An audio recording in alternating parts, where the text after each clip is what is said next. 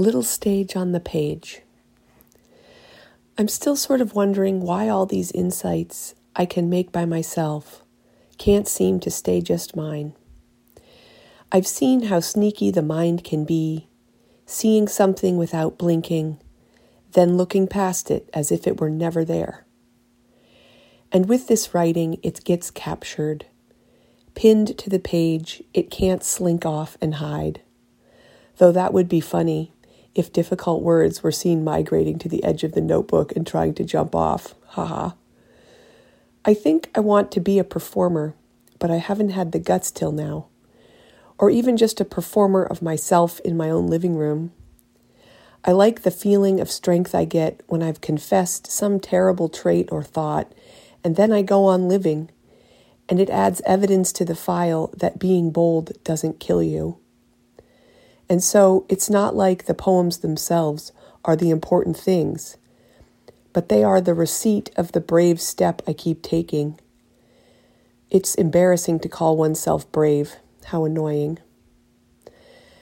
As I write, I give myself a permission slip to say what I think, and because it's tangible and can't be disputed later whether or not it happened, this brings realness and this bringing of my realness to life and not dying from it is so liberating.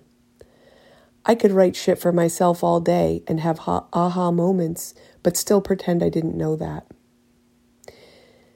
The idea of being a performer like a comedian, where people see you and clap for you and tell their friends you exist, and your picture floats around the world with a tag on it that says comedian.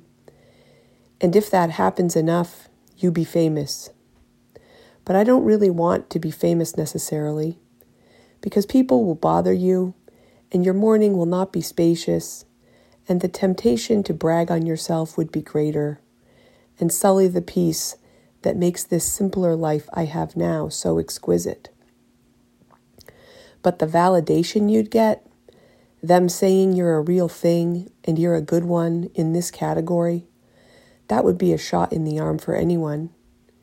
But I don't think that I don't but I don't need that to feel legit because I'm telling it to myself and occasionally my friends tell me too. And that is stabilizing enough to keep going and doing it when it feels squishy and hard. But even then, I don't want to stop.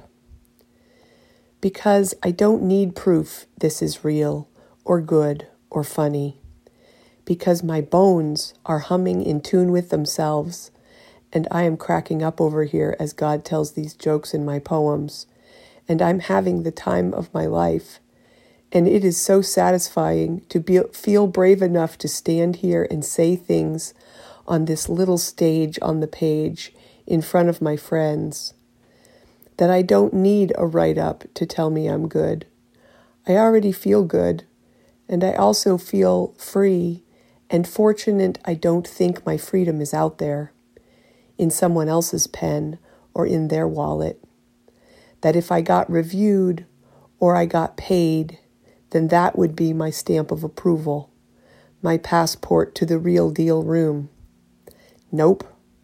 I'm writing appro- the approvals and I'm stamping myself.